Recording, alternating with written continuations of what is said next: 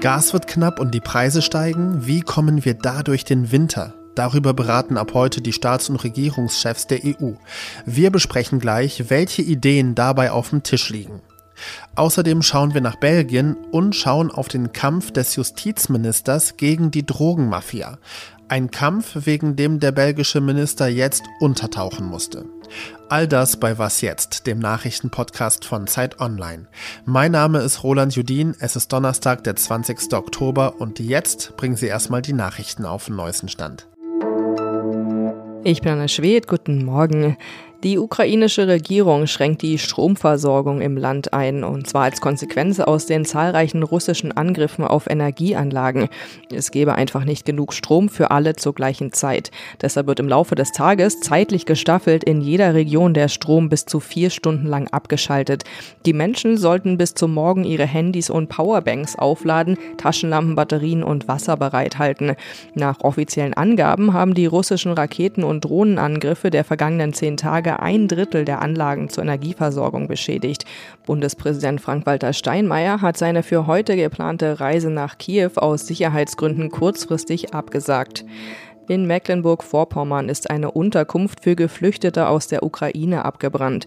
Das Gebäude in der Nähe von Wismar wurde fast vollständig zerstört.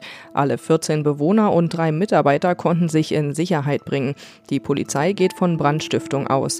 Der Feuerwehreinsatz dauerte am frühen Morgen noch an. Redaktionsschluss für diesen Podcast ist 5 Uhr. Wie will die EU die Menschen auf dem Kontinent bei den steigenden Energiepreisen entlasten? Darüber verhandeln heute die europäischen Staats- und Regierungschefs beim EU-Gipfel. Auf dem Tisch liegen Ideen von Kommissionspräsidentin Ursula von der Leyen. Die hat unter anderem vorgeschlagen, dass europäische Unternehmen sich zu Kartellen zusammenschließen sollen, um mit ihrer Marktmacht dann gemeinsam günstiger Gas einkaufen zu können und die Preise damit zu drücken. Und aus dem EU-Haushalt für regionale Entwicklung sollen 40 Milliarden Euro umgewidmet werden, um damit Verbraucherinnen zu entlasten.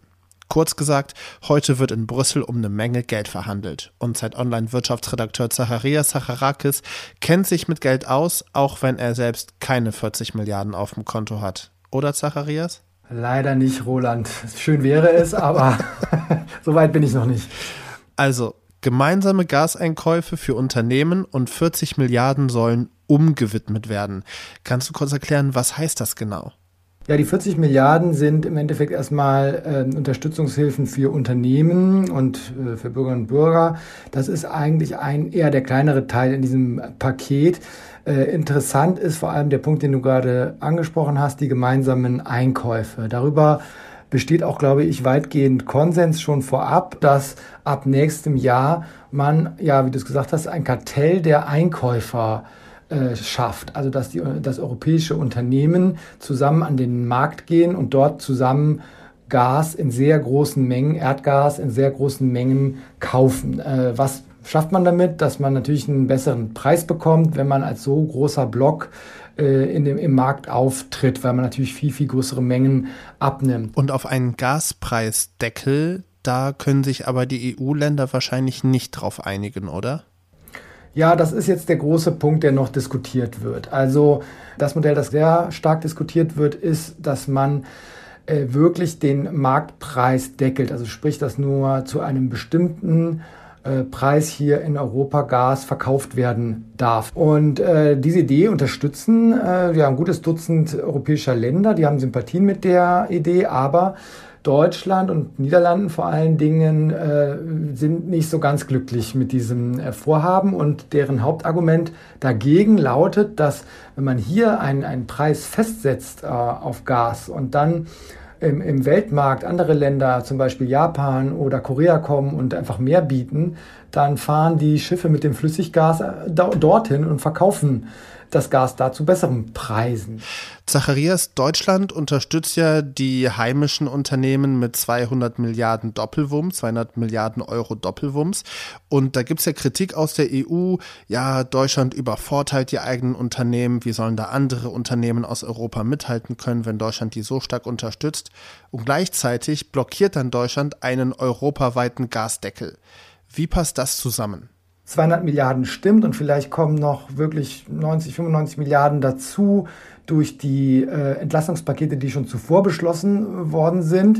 Aber die Argumentation lautet, die deutsche Wirtschaft ist natürlich auch viel größer. Das, äh, die Bevölkerung ist auch ähm, im Vergleich zu anderen europäischen Ländern größer. Das heißt, das Land muss einfach in der Summe mehr Geld aufbringen, um seine Unternehmen zu stützen. Und im Verhältnis zu anderen europäischen Ländern, also wenn man das äh, ins Verhältnis setzt zum, zur Wirtschaftsleistung, dann ist es gar nicht so viel mehr oder vielleicht sogar im Mittelfeld, was Deutschland äh, an Hilfen aufbringt für die Unternehmen und für die Bürgerinnen und Bürger. Das ist die deutsche Sicht und die wird sie heute auf dem Gipfel in äh, Brüssel und morgen erklären.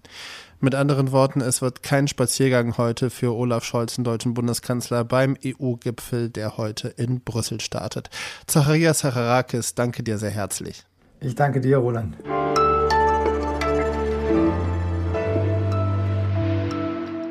Und sonst so? Wie arbeiten wir am besten mit anderen Leuten im Team zusammen? Das haben Forschende der Sporthochschule Köln untersucht, und zwar nicht nur in Sachen Teamsport, sondern allgemein für Gruppenarbeiten. Die Ergebnisse haben sie in ihrer Group Flow Theorie zusammengefasst, und die sieht so aus. Zuerst müssen alle Individuen sich gedanken- und gefühlstechnisch den anderen Teammitgliedern anpassen, also mit anderen Worten, alle müssen auf einen Nenner kommen für eine gemeinsame Gruppendynamik. Und dann muss die Gruppe ihren Gemeinschaftsspirit der jeweiligen Aufgabe unterordnen. Am besten klappt es mit dem Teamwork wohl bei Menschen, die sich gegenseitig mögen. Also ich habe das komplette Gegenteil erlebt, ja. Gruppenarbeiten mit Freunden, nee, da gibt's irgendwie immer Stress. Denn wenn es bei der Gruppenarbeit schlecht läuft, leidet auch die Freundschaft darunter. Und zum Beispiel bei Gruppenarbeiten mit Fremden traue ich mich auch nicht zu sagen, ah ja, du sorry, ich habe das nicht mehr gemacht, weil ich war gestern auf dem Date mit dieser Wahnsinnsfrau, von der ich dir erzählt habe. Aber was sind Ihre Erfahrungen? Gruppenarbeiten lieber mit oder ohne Freunde? Das, genauso wie Kritik, Anregungen oder Lob, können Sie uns sehr gerne schreiben an wasjetzt.zeit.de. Ein Politiker sagt der Mafia den Kampf an.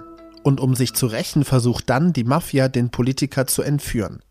Was klingt wie die Einleitung zu einer Thriller-Serie, ist wirklich so passiert, und zwar in Belgien.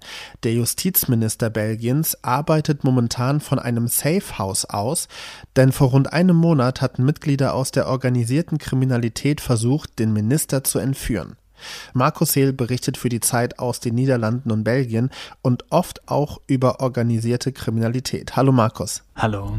Markus, wie geht's denn dem Justizminister eigentlich momentan? Wo ist der und wie arbeitet der? Ja, der Justizminister hat sich schon relativ kurz nach diesem ja, vereitelten Entführungsversuch ähm, wieder auf Social Media gemeldet und gesagt, dass er sich im Kampf gegen die organisierte Kriminalität nicht kleinkriegen lassen will. Er war auch schon wieder im äh, niederländischen Fernsehen zu sehen und mittlerweile auch wieder ähm, persönlich bei einer EU-Konferenz ist er aufgetaucht. Also er spielt das eigentlich alles relativ lässig und ja, gibt sich da, ähm, ja, man kann vielleicht sagen, ähm, äh, siegessicher. Und wenn wir von organisierter Kriminalität reden, von wem reden wir da? Reden wir von Rockermilieu? Reden wir von Clans? Reden wir von Mafia? Von wem reden wir? Also man kann auf jeden Fall sagen, dass das Gruppen sind, die zum einen ja grenzüberschreitend, also in verschiedenen Ländern arbeiten und auch über Ländergrenzen hinweg organisiert sind und vor allen Dingen um Gruppen, die ja stark arbeitsteilig vorgehen. Also man muss sich das so vorstellen, es gibt da einzelne Gruppen wie so kleine Agenturen oder Anbieter und da sind einzelne Gruppen dabei, die sind zum Beispiel nur dafür zuständig, den Stoff, also Kokain etwa, aus einem Containerhafen zu holen. Dann gibt's andere, die sind für den ganzen Transportweg zuständig und es gibt natürlich auch wieder ganz andere Gruppierungen, die sind dann zuständig für ja, Gewalt bis hin ähm, zu Mord. Und das Ganze muss man sich so ein bisschen vorstellen wie so eine Art ja, Service äh, on Demand, also lose Gruppen, die je nach Marktlage auch zusammenarbeiten. Warum ist denn überhaupt Belgien so ein Hotspot für organisierte Kriminalität?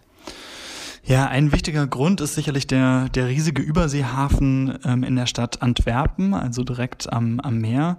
Ähm, und dann hinter dem Hafen sozusagen die gute Infrastruktur, also Straßenlinien, ähm, aber auch ähm, Bahnlinien, die quasi ins europäische Mainland hineinreichen und die eben genutzt werden für den Transport von, von Kokain, der das immer noch vor allen Dingen aus, aus Südamerika ähm, kommt und das eben gerade auch auf dem europäischen Markt eine ja, sehr große Rolle spielt. Also nur noch mal als, als eine Kennzahl in Antwerpen, im Hafen von Antwerpen, sind im letzten Jahr 89 Tonnen Kokain ähm, sichergestellt werden, worden im Wert von circa 12 Milliarden Euro. Und das ist jetzt nur das, was man eben gefunden hat. Da geben Ermittlerinnen und auch Experten immer wieder zu bedenken.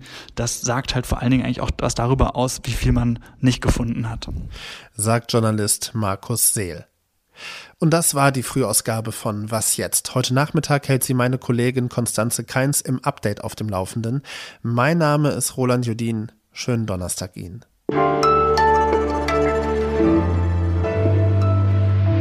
Ach so, warte mal. Ähm, äh, das, das jetzt fällt mir ein, was du fragen kannst. ähm,